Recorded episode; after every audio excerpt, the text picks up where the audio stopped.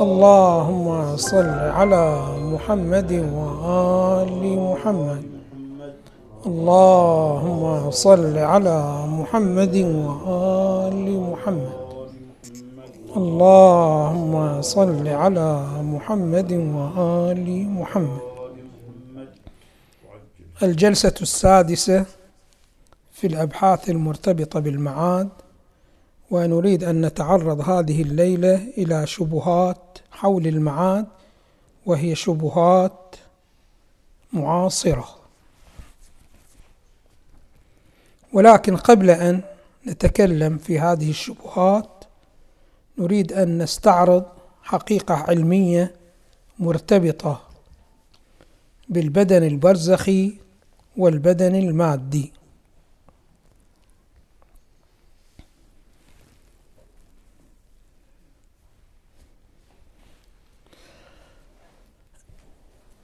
للإنسان عدة أبدان. فيقول العلماء بأن الإنسان له بدن مادي وهو هذا البدن المشهود.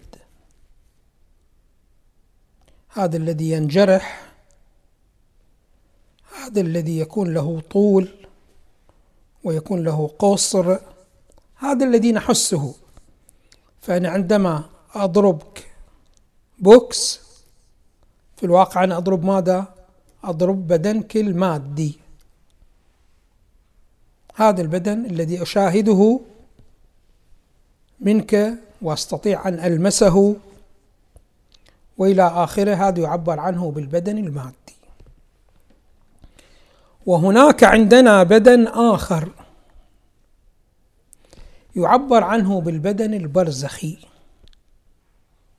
هذا البدن البرزخي غير قابل لأن تبصره بهذه العين وغير قابل لأن تلمسه بهذه اليد. وكما ورد عن الإمام السجاد سلام الله عليه أن الله سبحانه وتعالى خلق للإنسان أربع عيون. فكل واحد عنده شنو ماذا أربع أعين ولكن البعض فتح لهم الأربع الأعين ولكن الأعم الأغلب من الناس فتح لهم فقط عينين. العينين هما عبارة عن هاتين العينين التي تبصر بهما الخارج هذا الذي أنا أشوفه منك. أما تلك العينان تلك العينين تلك فقط لبعض الناس الله سبحانه وتعالى كشفهم وهم يرون الباطن. يعني شنو ماذا يرون الباطن؟ يعني بمجرد أن ينظر إليك بهذه العيون يعلم بأنه أنت شنو في قلبك؟ من حقد على فلان ومن حب على فلان وشنو تؤمن؟ وكيف تؤمن بهكذا شيء؟ هذه يسمونها شنو؟ ماذا؟ العيون البرزخية. فعندنا عيون تبصر الظاهر وعندنا عيون تبصر الباطن. تلك العيون التي تبصر الباطن يعبر عنها بالعيون البرزخية. هذه الله سبحانه وتعالى العيون البرزخية ما فتحها إلى كل الناس. وإنما فتحها إلى نسبة جدا جدا قليلة من الناس. لماذا الله سبحانه وتعالى ما فتحها؟ يقولون ما فتحها لأنه لو فتحها إلى كل الناس يختل النظام في هذا العالم. يفتحها إلى بعض الناس الذين يأمرهم بأنه لا ترتبون أي أثر على ما تكشفه لكم العين الباطنة. يعني شنو ما ترتب أي أثر؟ يعني مثلا أنت شفت واحد وانكشف لك في باطنه أنه يكره كراهة جدا عجيبة. مو بس يكره كراهة فقط يخطط لقتلك. أنت تتعامل وياه وكأنك لا تعلم بهذا الشيء. لو تعاملت معه تعامل العالم مباشرة الله سبحانه وتعالى يرفع عنك هكذا حيثية.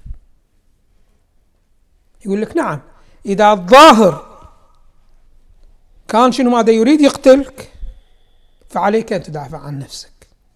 أما إذا الباطن لا هاي الباطن لا. ولا كأنه تشوف شيء ولا كأنه هكذا شيء. طبعا هذا تكليف وامتحان جدا عجيب.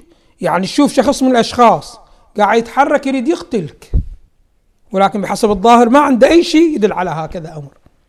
يقول لك تركه يقتلك. وهذا اللي شنو ماذا أنبع عنه أمير المؤمنين؟ سلام الله عليه. عندما شاف ابن ملجم وش قال له؟ لو شئت لأخبرتك والله واضح شلون؟ إيه. فيعني يعلم بهذا الشيء.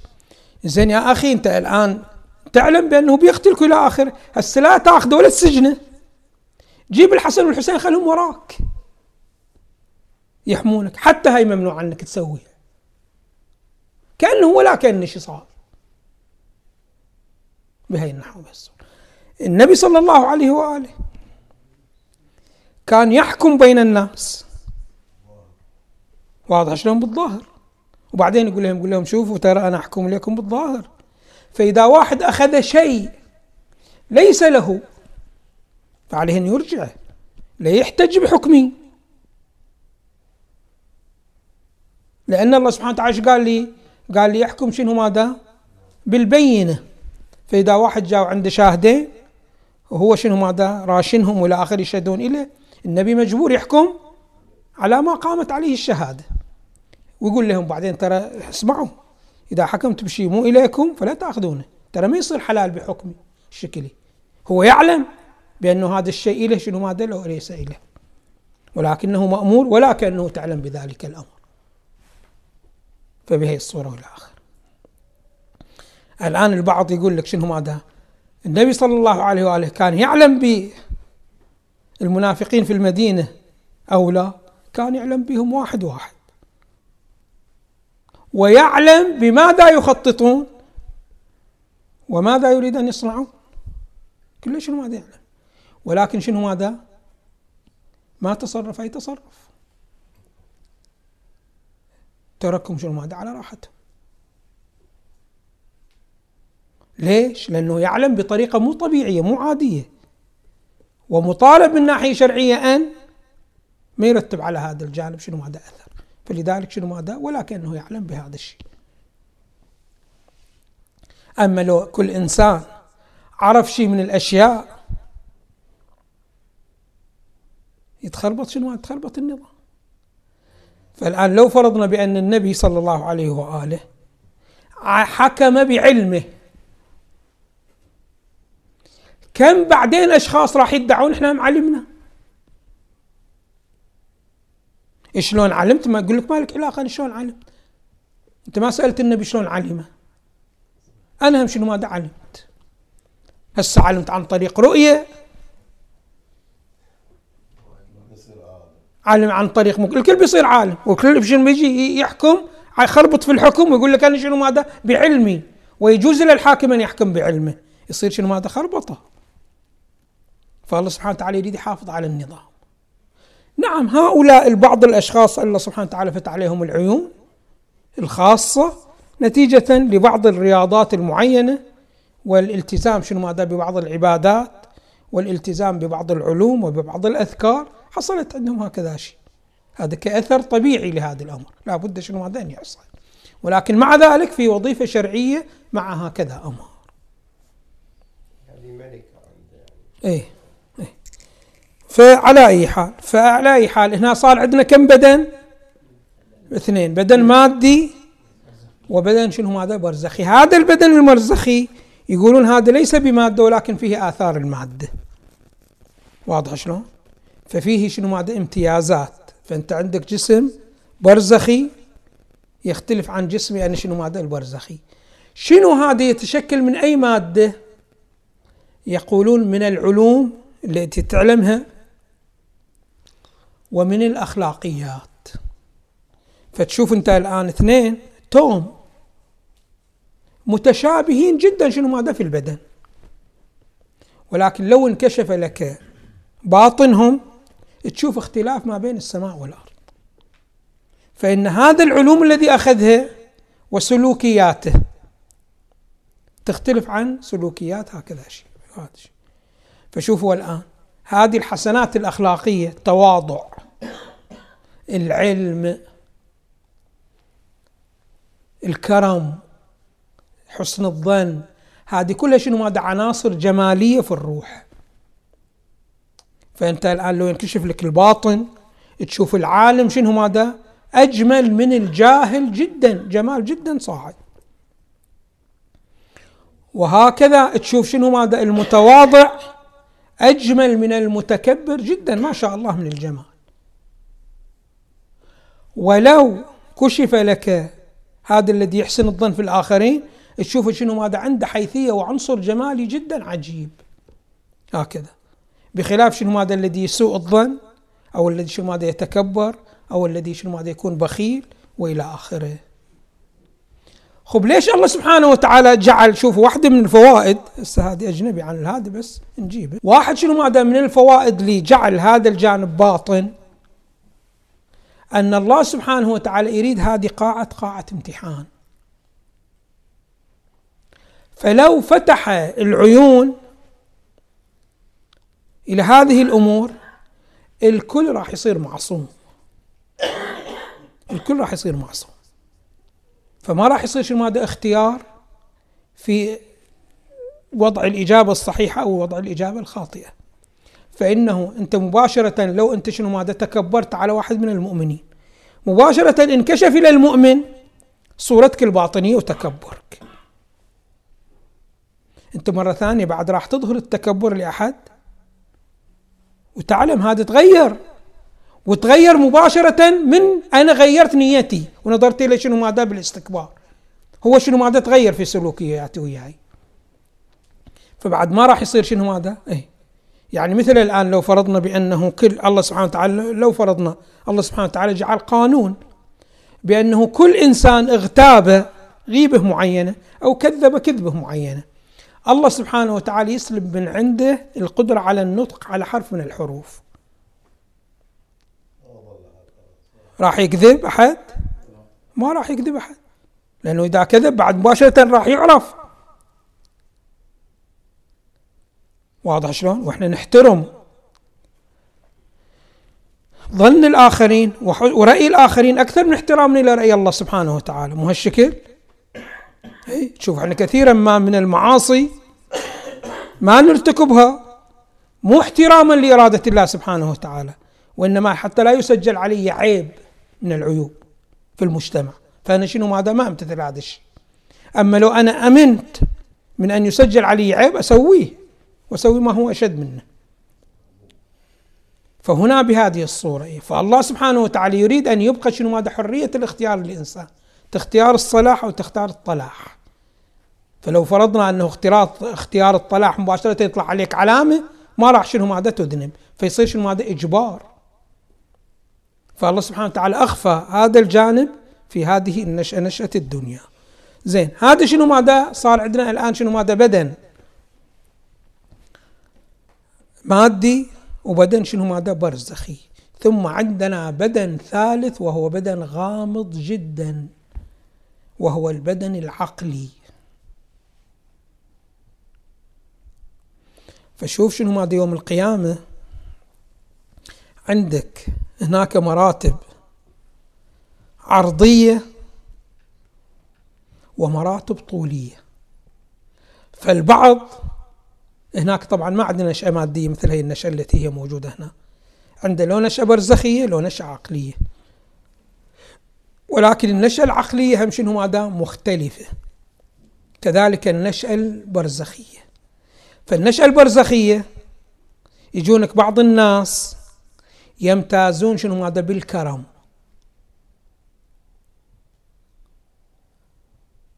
هذولين شنو؟ ماذا؟ يصير عالمهم يختلف عن عالم الذين يمتازون بما بحسن الخلق. أو بعض الأحيان بعض الناس شنو ماذا يمتازون بالتواضع؟ هذول شنو ماذا عالمهم آخر. فيقول هذول شنو ماذا في عرض واحد فالذي تغلب فيه ملكة الكرم يختلف عن الذي فيه ملكة الشجاعة يختلف عن الذي فيه ملكة حسن الظن. ثم هاي المراتب أيضا فيها شنو؟ ما تختلف من حيث الشدة والضعف. ففي واحد كريم ما شاء الله واحد شنو ماذا؟ أدون منه شنو ماذا؟ مرتبة. هكذا. فهناك شنو ماذا؟ تختلف. والعوالم تكون شنو ماذا؟ أكثر من العوالم الموجودة شنو ماذا؟ هنا. ولها أحكام جدا شنو ماذا؟ كثيرة. الآن خلنا نتناول الشبهة الأولى. الشبهة الأولى شو تقول؟ تقول نحن نلاحظ بأن الإنسان في الدنيا يتكامل. يعني شنو هذا يتكامل؟ نشوف أن الإنسان في الدنيا يبدأ من نطفة يعني هذا الحيوان المنوي. ثم يتحول تدريجا إلى شنو هذا؟ إلى علقة. ثم إلى مضغة. ثم إلى جنين. فالإنسان يمر شنو ماذا؟ بعدة مراحل. الآن إذا فرضنا بأنه الإنسان تلاشى في الأرض ويريد الله سبحانه وتعالى يخلقه من جديد خب لابد أن يمر في هذه المراتب. فيكون أولا شنو ماذا؟ نطفة ثم علقة ثم مضغة ثم شنو ماذا؟ جنين. ولكن نحن إذا نشاهد الآيات القرآنية مو بهذه الصورة. تقول الآيات القرآنية بأن الإنسان يحشر فجأة. ثم إذا دعاكم دعوة من الأرض إذا أنتم تخرجون. وفي آية أخرى حتى إذا جاءتهم الساعة بغتة قالوا يا حسرتنا يا حسرتنا على ما فرطنا. واضح شلون؟ فأنتم إذا تقولون هناك معاد والمعاد على هذا النحو اللي تقولون بأنه القرآن يحكي بأنه فجأة. واضح شلون؟ يعني مباشرة القرآن في سورة ياسين مباشرة يقولون من أخرجنا من مرقدنا هذا؟ من أخرجنا من مرقدنا؟ ثم يقول هذا ما وعد الرحمة. فما مروا شنو ماذا تدريج؟ وإنما مباشرة شنو ماذا قاموا؟ من شنو ماذا؟ من القبر. وكأنهما لا متلاشي أبدانهم ولا شيء ولا بهذه الصورة. فأنتم إذا أصريتم على المعاد فعليكم أما أن تخطئون ما نحسه نحن وهو التدرج في الحيوان في الإنسان حتى يكون شنو ماذا إنسان. أو شنو ماذا ترفعون يدكم عن القرآن. القرآن يقول شنو ماذا؟ دفعة واحدة والحال نحتاج نحن نحتاج إلى التدريج. واضح شلون؟ فإحنا على شنو؟ ننكر معاد. وننكر حتى القرآن باعتبار إحنا قاعدين ندرك هذا التدرج الموجود في عالم المادة. والمعاد إذا تقولون به بهذه الصورة معناه أنه شنو ماذا نحن نخطئ في ما نحسه الآن ونتدرج فيه من الانتقال من النطفة إلى العلقة إلى المضغة إلى الجنين. خب هذا كيف شنو ماذا نجيبه وندفع عنه؟ قالوا بأنه عندنا خطأ جدا شائع في الإنسان.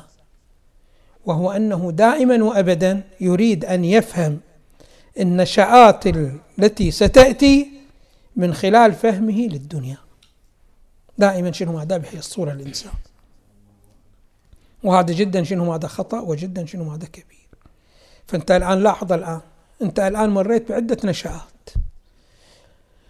وكل نشأة لها أحكام تختلف عن النشآت السابقة. فمثلا أنت الآن مريت بنشأة الأرحام واضح شلون؟ ومريت بنشأة الحياة خارج الرحم عندما كنت أنت في الرحم